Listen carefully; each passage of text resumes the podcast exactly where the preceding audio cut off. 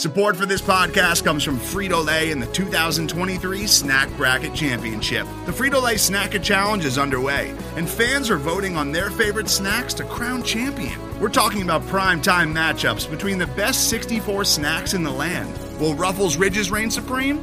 Can Doritos defend their dynasty? Or will Smart Food use their smarts for a surprise upset? Only you can decide. Get in on all the action for a chance to win up to $1,000 or a year's worth of snacks. Let your snacks be heard. Just go to fritolaysnacket.sbnation.com to vote and enter for a chance to win. No purchase necessary. Sweepstakes ends April 3rd, 2023. Void where prohibited. Year's worth of snacks awarded in the form of 52 coupons, each good for one bag of chips. See official rules at fritolaysnacket.sbnation.com.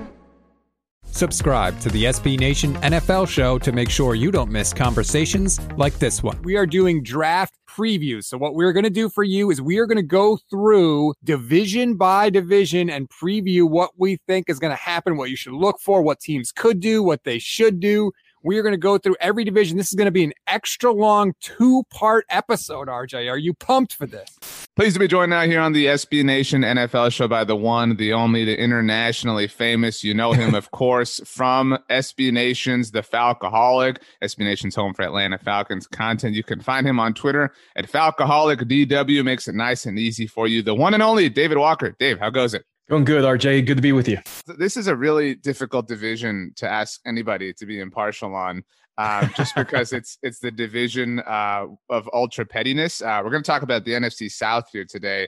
Uh, I mentioned the Falcons have the fourth overall pick, the Carolina Panthers at eight overall, the New Orleans Saints 28th overall, and of course the Tampa Bay Buccaneers, who won the Super Bowl, uh, hold the 32nd overall pick in the first round. Um, so, Dave, I want to get started with this. What team in the division? And again, you can you could pick the Falcons if you want, but you know it's up to you. Uh, what team in the division has the biggest need, and what is it? To me, it's the Saints. It's the Saints with the quarterback situation. They lost a Hall of Famer in Drew Brees. I, I, have to think that they're the team that has the biggest need because they still have a lot of question marks at quarterback. Which team would you say is most likely to move up or down? So, you know, and we're talking the first round specifically here. Um, maybe the argument is New Orleans for a quarterback. Maybe the argument is Carolina if they're particularly in love or if they want to bail. Uh, but I don't know. You, you tell me. I think it may be New Orleans as you mentioned, this may be the first draft where we have four straight quarterbacks come off the board. And that is only going to lift the value for those second tier guys, you know, the the Monds and the Kyle Trask. Right. And you can see how, you know, a New England, a Washington, uh, you know, the Bears, unless you're really a big believer in Andy Dalton, uh, they may be in on one of these second tier guys. And if uh, the Saints want to get one of these second tier guys, um, I think they're going to have to be, you know, aggressive about moving up. They did it a few years ago for uh, you know, Marcus Davenport. You know, they gave away a future first to go up and grab what they thought was going to be a pass rusher. How much more so would they be willing to move up and, and get the successor to Drew Brees in their mind? And I think that that would be most people's answer that if anyone was likely to bail on their spot in either direction, that it would be the Falcons moving out because somebody to your point, one of these other teams doesn't want to wait for the, the secondary market at, at the quarterback position with this particular draft. They want to go get one of those top guys. Yeah, absolutely. And and we have 100% had that conversation. I, I think the thing is, it, it always comes down to the, the compensation.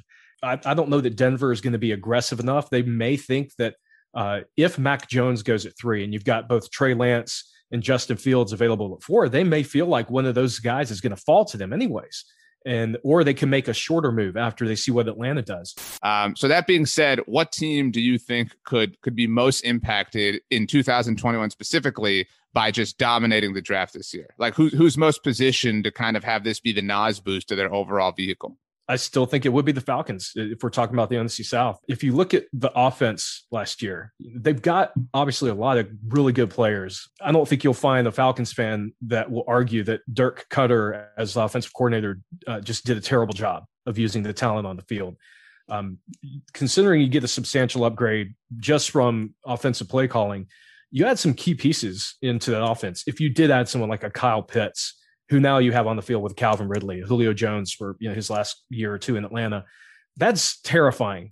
Um, who's furthest away then, like from from improvement with it? With it, is it Carolina? I feel like it has to be Carolina. I, I think it is Carolina, unless you really think Sam Darnold uh, is the future. Um, and I I think there's just way too many question marks. I, again, I, I still think it comes down to who has quarterbacks and who's looking for them. You can hear the rest of this conversation by subscribing to the SB Nation NFL show wherever you get your podcasts.